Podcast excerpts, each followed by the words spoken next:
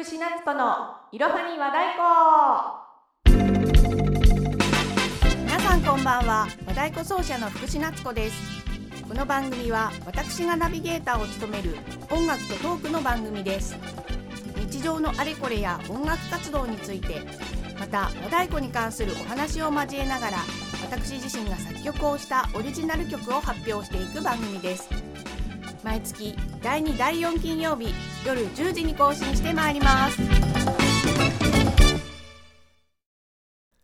はい本日も始まりました。いろはに和太鼓第21回目今日のテーマは和太鼓が上手になる練習方法のお話をしてみたいと思います。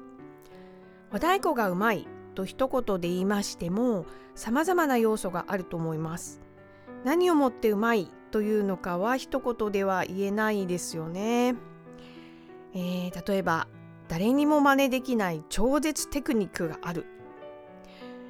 また誰もがうっとりしてしまう心地よいサウンドが出せる。説得力のある力強い大音量が出せる。体がぶれないパフォーマンスが魅力的いろいろなリズムパターンを知っている。楽曲を覚えるのがめちゃくちゃ早い。などなど、えー、和太鼓をやっている方ならこれ全部身につけたいスキルだと思いますけれども今日は特に和太鼓を打つ上で意外と重要な打ち姿にフォーカスを当ててこの打ち姿がどうやったら素敵になるのか観客を魅了できるようになるのか自分のイメージに近づくのかという話をしてみたいと思います。和太鼓って数ある楽器の中でもちょっと面白い側面がありまして目で楽しむ要素が結構大きいと思いませんか？和太鼓の魅力ってやはり大迫力の音量と圧倒的な音圧そして人間にとってどこか懐かしく心地よい音色そして全身を使ったパフォーマンスだと思います。なのでよく言われるんですけれども和太鼓って CD で聞くとあんまり面白くないよねというご意見です。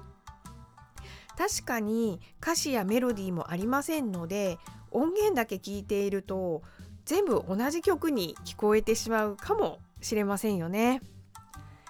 逆に同じ楽曲を演奏していても振り付けがあったりですとかフォーメーションが変化したりまた力強い打ち姿を見せつけられると、まあ、楽曲の良さプラスいいねとなりますよね。そんな風に和太鼓って視覚情報もとっても重要なんですよね。ではここからが本題です。このかっこいい打ち姿を手に入れるためにはどんな練習をしたらよいのかということなんですけれども次の順番で練習をしてみるのをおすすめいたします。丸1目標となる人を設定する。丸2徹底的に真似をする。丸3自分の打ち姿を客観的にチェックする。丸4オリジナル要素を加える。この順番で段階を追って練習してみると良い成果が見えてきますよ。まず丸1目標となる人を設定する。ですけれどもこれは憧れのプレイヤーでも良いですしご自身が習っていらっしゃいます和太鼓教室の先生や先輩でも良いと思います。あんな風にかっこよく打ちたいなぁと思える人を見つけて目標に設定します。丸2そしてその人の打ち方を徹底的に真似をします。プロ奏者でしたら出演している DVD や YouTube 動画などを見まくる。また機会があれば打ってる姿を撮らせてもらって何回も何回も見て脳裏に焼き付けそして真似をしてみるんですね。初めはうまくいかないと思いますけれどもイメージって大事ですからね。目標となる良いイメージを常に持っておくってとても大事なんですよね。この方法はシャドーイングと言いまして和太鼓に限った練習方法ではないんですよね。えー、ダンスだったりとかお芝居だったり話し方のトレーニングも有効的な練習方法なんだそうです。えタレントの武井壮さんがですね、えー、かつてトーク術を磨きたくて芸人さんたちが通うバーに夜な夜な通って会話を IC レコーダーに録音して毎日毎日聞いて真似をして会話術を磨いていったそうです。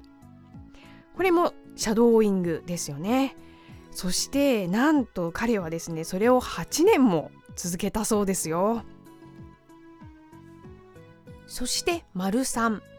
シャドーイングの訓練の途中で客観的に自分を見てチェックすることもとても大事です。え皆さんあるあるの経験で自分ではいけてるかっこよく打ててると思っているつもりでも本番演奏の映像を見て愕然としたことないでしょうか？え全然腕も上がってないし体幹ブレブレだし動きも小さいしだいたい姿勢が悪いと情けなくなることを経験したことないでしょうか？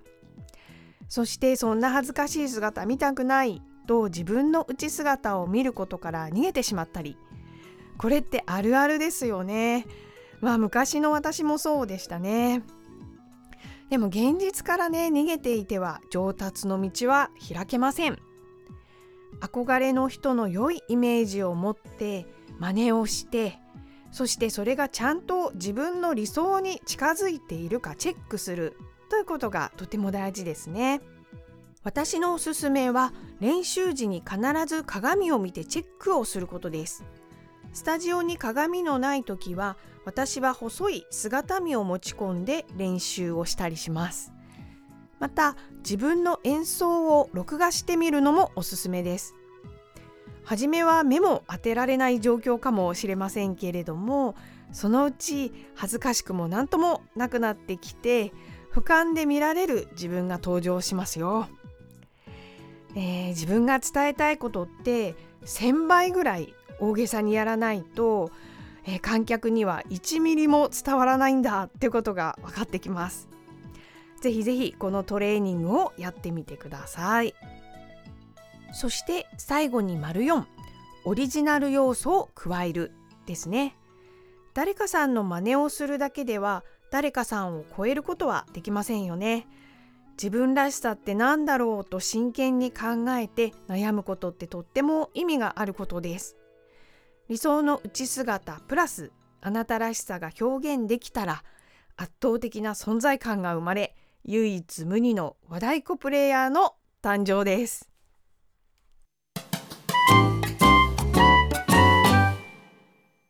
ここで本日の一曲をご紹介させていただきたいと思います。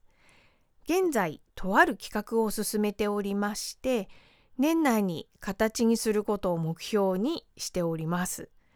今日はその企画の中の楽曲の一つをご紹介させていただきたいと思います完成形はもう少し楽器を増やす予定なんですけれども今日は、えー、和太鼓と忍笛でお届けをいたします。それではお聴きください。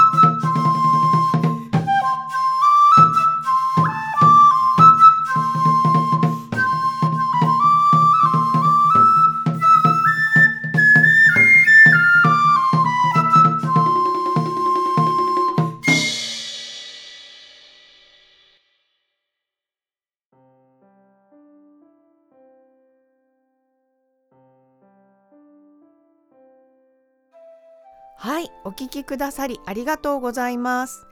曲のタイトルもちろんあるんですけれどもちょっと企画の内容が分かってしまうタイトルなので今日のところは無題とさせてください。すみません。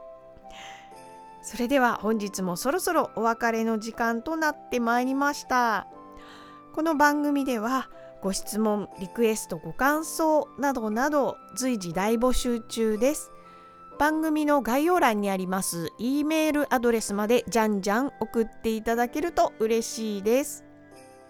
それでは次回は11月12日夜10時に更新いたします。またお会いしましょう。